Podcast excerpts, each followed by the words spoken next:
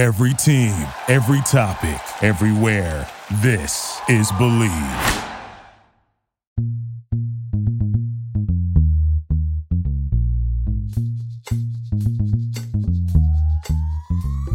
All right, welcome to the Number One Bengals podcast. I'm your host, Daddy McDuke. As always, joined by John Sheeran and our very special co-host, Luke the Truth Null.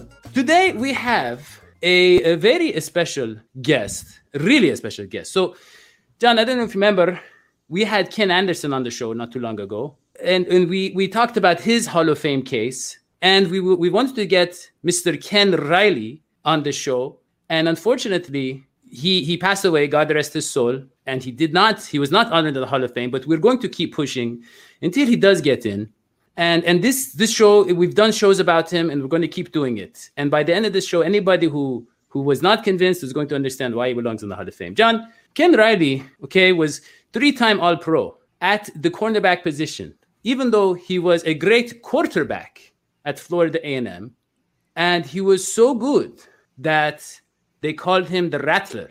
Now, if you look up Florida A&M right now, guess what the whole team is called? The Rattlers. They're called the Rattlers, John. And he that man rattled not only the organization, not only the state of Florida, but football. The man, the man was an inspiration. And John, when you think of a snake nicknames, you think of Kobe Bryant. Guess who inspired Kobe Bryant? I don't know. A, a black mamba. Ken Riley. Is Ken Okay, Riley? there we go. Yeah, because rattler a snake, mamba a snake. So if you look at sports in general, you will see his fingerprints everywhere. Not only do you see his inspiration for the name Rattler, but you see his inspiration for the name for another man and the very existence of this man. And I'm talking about Ken Riley II. Now we're going to bring him on the show. Ken, how are you today? Good. Thanks for having me. That was quite a uh, introduction there. Yeah, thank you. It's, it's actually free of charge. I'm not. I don't charge Bengals players or their their offspring. It is a policy we have here. You also get 10% discount at the Dadio store. This is one of you know our veterans have a lot of benefits. Veteran Bengals players and their children also. Right. Yeah, here they have benefits. Yeah. Yeah, he charges me to be on here though. I do have to pay money every time. I, That's I- true. That's true. But Luke, we promote your show. We promote your. By the way, Luke, he just tore up all of the West Coast.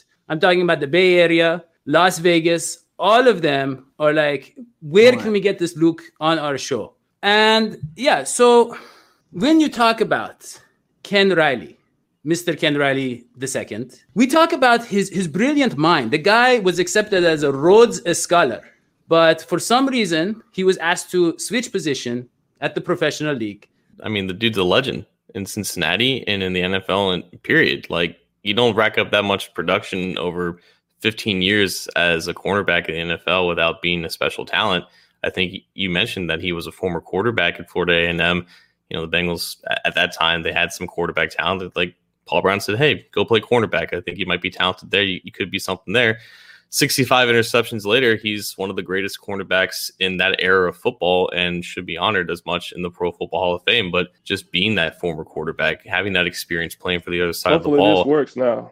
Yeah, uh, John, that was that's true. So I think playing Mr. Mr. Riley, I think playing on the other side of the ball, okay, gave him the ability to read the minds of other quarterbacks. But he was a very, very let's be let's be let's be clear here. Ken Riley was a very a smart man. He was a Rhodes Scholar candidate. He turned it down. He could have gone to engineering school. That was one thing they asked him. Do you want to be an engineer or do you want to do you want to play football? And and here's the thing. That led to him being so great at anticipating what quarterbacks were going to do. Now, I want to ask you, as someone who grew up with him, was that a positive or was that like a fun thing or was it frustrating at home? Like, did he always spoil movies by being able to predict the endings or no? Like, did he like tell your mom like, I know what you're going to make for dinner tonight before you like before she could? Was it was it something that? How, what was it like growing up with with the great Ken Riley? Uh, it was definitely uh, at the time you really don't realize it. He's just like your father. But as I got older and started having my own kids and I actually played football myself, I come to realize that it was, you know, it was more to it, and all of the hard work that he put in. That you know, I just remember uh, like I said, riding the car when he was um, working out and running alongside the car, and just getting the ability to play for 15 years and even at 36 lead the conference in interceptions. So I just gained more and more respect as I got older and and realized the hard work and dedication that he put into it. And not only just the just being a professional and just being able to learn from him. So it was definitely great having your hero as your father. So it was it was very cool. Yeah. Very, very cool. Luke, yeah, you, you look like you want to say something. Yeah, I have. A, I mean, I have a question because I feel like you, you have made the case for your dad. Your dad has a great case. He you know the longevity. The, he's got the stats. He's got the story. He's got he, he's he's smart. He's got it all right. What what is this? Why why do you think? Is it purely because he played for the Bengals that they don't that he's not in the Hall of Fame? Like what is like what would he think that the strike against him is? Like, why? What's the case against why he, you know he's not in there? Is it only that he played for the Bengals? With you, when you look at what he accomplished in his career, and the fact that, by the way, he had a career high eight interceptions his last year, he could have kept going. He could have kept stacking Went out on top. Stats. Without on top, three-time All-Pro. He says, why didn't uh, Luke Null says, why didn't he get the recognition? Was it just because he played for the Bengals? Or I, I have another theory. Was it his humility? Because the man was so soft spoken, so humble. And and we know he, he was a three. He was a three. Uh, he was, I was just gonna say he's a three-time All Pro, but never made the Pro Bowl. Like, how does that happen? All Pro is much harder than Pro Bowl, so he just wasn't recognized in, in popular culture at the time either. Great points. I believe it was a it was a combination of both where he, he was a humble guy if you met him even to you know just to you know if you would ever meet him you would never know he was uh, fifth all time and fourth all time at the time of his retirement in interceptions. He was just, he felt that his work should speak for himself and he was very prideful and he knew he had put in the work, knew he deserved it. But it was always taught, you know, from you know my grandmother and family, just like like I said, let your work speak for itself. So in a way, I think that did hurt him uh, because he wasn't uh, boastful and you know just being in a smaller market uh, hurt him as well. Whereas since you know if he would have been on one of the you know other popular teams, he probably definitely would have already been in the Hall of Fame and made right. uh, several Pro Bowls. But uh, he yeah. was great, grateful to you know spend his entire career with Cincinnati, and you know the Bengals always been family. Uh, we love the fans, and we, you know, it was like playing for Coach uh, Paul Brown was uh, one of the highlights as well as Coach Gregg. So it was uh, definitely something that uh, he cherished, and you know, it things happen. So everything happens for a reason. He always believed that too.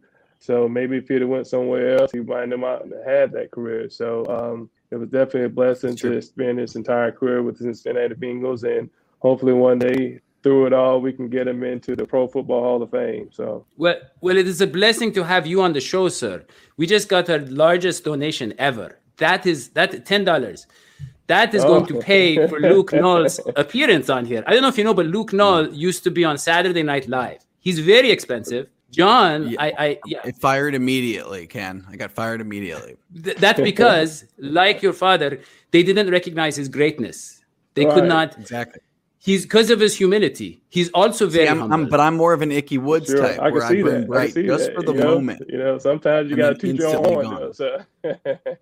Exactly. But you know, I'm, I'm the opposite of uh, of humility. Yeah. Okay, uh, Mr. Mr. Mr. Riley, I I I, our, we have another co-host who's not here right now, Dr. Hoji the Electricus Moji. He says I like conspiracy theories. I don't know. I, I I just think there are alternative narratives to a lot of facts. Is the way I'll put it. I have a theory about your father.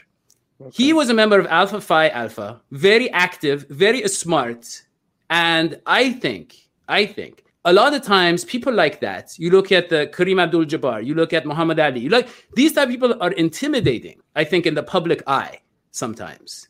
Very intelligent black men who are active and know what they what they can achieve and they will use their platform to to achieve greater things. Sometimes i feel like their achievements are not highlighted as much as others. What do you think? You bring some great uh some great athletes, and like I said, they were very um, not only on the field but off the field as well. Who knows? I don't know the the reasoning behind it. Like I said, there's a lot of other former uh, Cincinnati Bengals that deserve to be uh, in the Pro Football Hall of Fame. But like I said, small markets. I don't. I mean, it, I don't know. Uh, but all we can do is control what we can control, and that's one of the things that my father always believed in. So, like I said, he he's put in the work. Uh, his numbers speak for himself. So all we can do is just continue to move forward and continue to fight a good fight, and you know, hopefully uh, in the near future he'll he'll get his uh, due justice. But if not, like I said, he he's he's always a, a, Hall of Famer in my book in my family's book. So you know that that that, that means the most. So yeah. Um, yeah. I would I would and the Bengals Ring of Honor coming up too. I mean, that's cool yeah. that they finally the Bengals finally recognize him. That's right. it's about yeah, time, you know. We forgot to talk about the Ring of Honor, Mr. Riley. We have been pushing for the Ring of Honor for a long time. Now, what happened was initially Mike Brown, according to some, a lot of people are saying this, he thought it was a literal ring that he would have to pay for. And, and he did some searches about the cheapest material to make a ring. Anything you look up, he could not afford a ring that large to fit all the players. I told them it's a metaphorical ring. They just hold hands in a circle. And I told them we can do the whole deal, the party supplies to celebrate and everything for under $200. Guess what? Next day, Ring of Honor announced. I don't want to take the credit. Obviously, your father and his contributions and Ken Anderson, the, the, other players had a lot to do with the Ring of Honor. But yeah, it was also the financial side, and, and I, I was in Mike Brown's ear. Wow! So you were the mastermind, mastermind behind that. Who who would yeah. who would known that? That's awesome. He might be a puppet, but he, he controls the strings sometimes. Honor and a privilege for my father to go in as part yeah. of the inaugural uh, first class with uh, Coach Paul Brown, Anthony Munoz, and Ken Anderson. So it's you know it's it's a lot of greats that has been through there. So to be part of that first class is is very exciting and a great great honor for my father. Yeah, and I want to add something to your father's Hall of Fame resume if I can. It's not the actual. It doesn't actually exist, but it does in my heart, and that is he's he's the equivalent of a three-time Super Bowl champ. Because if you can go to a Super Bowl on the Bengals it is the equivalent of winning three Super Bowls with a, a, franchise like the Steelers or the I don't know Cowboys or 49ers to get to a Super Bowl. Like Ken Anderson, he's a three-time Super Bowl to take a team to the that that franchise to a Super Bowl should get way more recognition. So that no, I, am serious. I'm serious. I'm those serious. are good teams. You know, yeah. yeah, yeah, this is uh, the lost decade. I, I wish that were true. I wish they would have definitely won in 81 and 89 so in, in your theory, they would have been uh, what six time champion then. So that's that's pretty yeah. good. Yeah. They, well, well, no. What I'm saying is the Bengals are not six time champions, but the players who got them to that position should be treated like three time champs each. Oh, and I think Chris oh, okay. Collinsworth. Yeah, I guess Chris Collinsworth was in both, so he's six time champ. Yeah. Right. Yeah. He was part of both of them. Are y'all going to end up going to the game for the for the ceremony? I'm sure you're going to be there that Thursday night game. Yes. Yes. Yeah. Definitely I, be there. Me and my mother and my sisters will be there. Wouldn't, wouldn't miss it. Definitely okay. Look, looking forward to it. Well, I will be there too. I will see you. Of course, I will be in the press box. I will be in the, not the press box, the, the box with Mike Brown. Oh. Uh, yeah, because it's a long story, but but he, he owes me some money, and so this is how he's paying me back. But that, yeah, that's nice. Man, I, I, I basically I, you thank you. I gave him the party supplies for the Ring of Honor. Okay. Yeah. yeah. so yeah, I had, a, I had a question for Ken specifically. Um, just being the son of a cornerback who was a former quarterback but ended up being a cornerback, was there any ever doubt that you were eventually going to play cornerback and not only play cornerback but for your dad's alma mater as w- when he was the coach? Was there any doubt that that was the trajectory of your at least college career? Actually, good question. I, I, don't think I've been asked before. Actually, my first choice was wide receiver. I was a, high, a wide receiver all through uh, high school, and that's what I love. But when the time came, well, I played both wide receiver and corner in uh, high school. But when the time had come for me uh, to go to college, there were just so many good wide receivers. I think four out of the the nine like uh, went to the and played professionally And my dad made a good point. He was like, well, wide receiver, they're the ones who are running in the plays. So they were in and out a lot of times. Whereas defensive back, you're in there the entire time. Plus, it wasn't, they didn't have the amount of depth that they had at defensive back. So that's why I ended up transitioning to defensive back. And it came natural to me, that position. But my first choice, like all through high school, was actually wide receiver. So I guess they, they're similar though, because I can learn and know what to do as a defensive back playing wide receiver. So it kind of went hand in hand. But uh, my first choice was a wide receiver. But good question. Never kind of nobody never really asked me that before. Well, That's just father, so funny. Yeah, like like like both of you wanted to start on offense, and then you ended up be, becoming defenders. And it's just you know like I, I just I hear all these stories about you know children of wide receivers or cornerbacks sticking to that side, rarely making the switch. So I, I just think that's really cool how you both kind of found yourself on the defensive side of the ball. Yeah, well, I can I can comment on that, John. You really never know where life is going to take you. So it could go either way. You could be the son of you know a guy who sells shoes on an island. I'm not saying that's what I was, but you could be. you could be. You could end up, and you could end up the host of the number one Bengals podcast. That's the name of the show, by the way, Mr. Riley. It's the number one Bengals podcast. It's it's interesting. If you go to iTunes, there's only one option. You can only leave a five star review. I don't know who hacked the system. Yeah, you can leave a five star review and it will automatically subscribe you if you ever click on it. So you can go ahead and do that, and everybody else can do that. And and we're going to close the show very soon. But just one last question for you: As your father was also a, a brilliant coach. He was a coach, assistant coach for the Packers, and then he went to his alma mater and was a very good coach and athletics director. Did you ever think about getting into the management coaching kind of you know non-playing side of it? I did. I was actually grad assistant after I finished playing.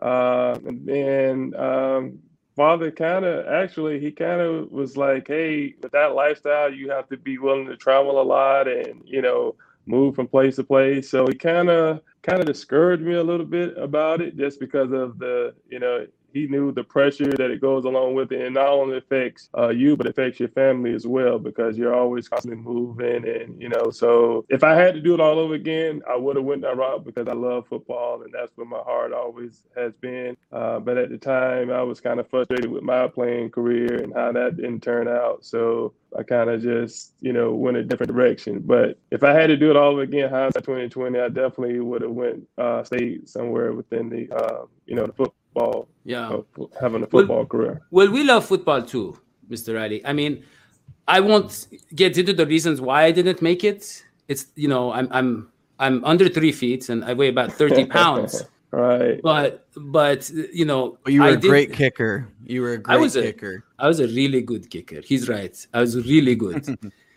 and yeah, but it was. I got into the media side. A lot of people are wondering, you know, how how did you not make it? you know, you don't know how things play out. Nobody, a lot of injury right. concerns. My eyesight was a big issue with them, you know. But but you know, we we we we go, we traverse the paths that are put in front of us. And your father was a legend. He was a beloved man, which is much bigger than any football accomplishment. He is now a ring of honor person. He's in the ring of honor, metaphorical. I, they're not going to, no, I, I hope I'm not breaking any news. They're not going to send you a ring in the mail. I'm sorry.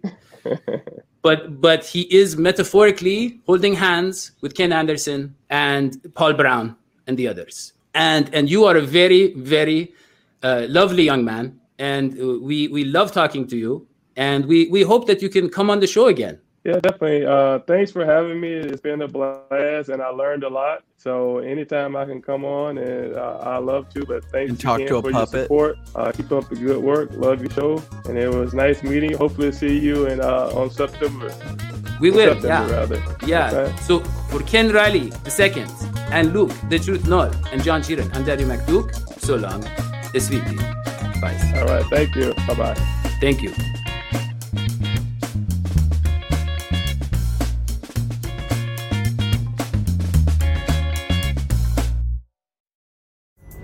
Pulling up to Mickey D's just for drinks? Oh, yeah, that's me. Nothing extra, just perfection and a straw. Coming in hot for the coldest cups on the block. Because there are drinks, then there are drinks from McDonald's. Mix things up with any size lemonade or sweet tea for $1.49. Perfect with our classic fries. Price and participation may vary, cannot be combined with any other offer. Ba da ba ba ba.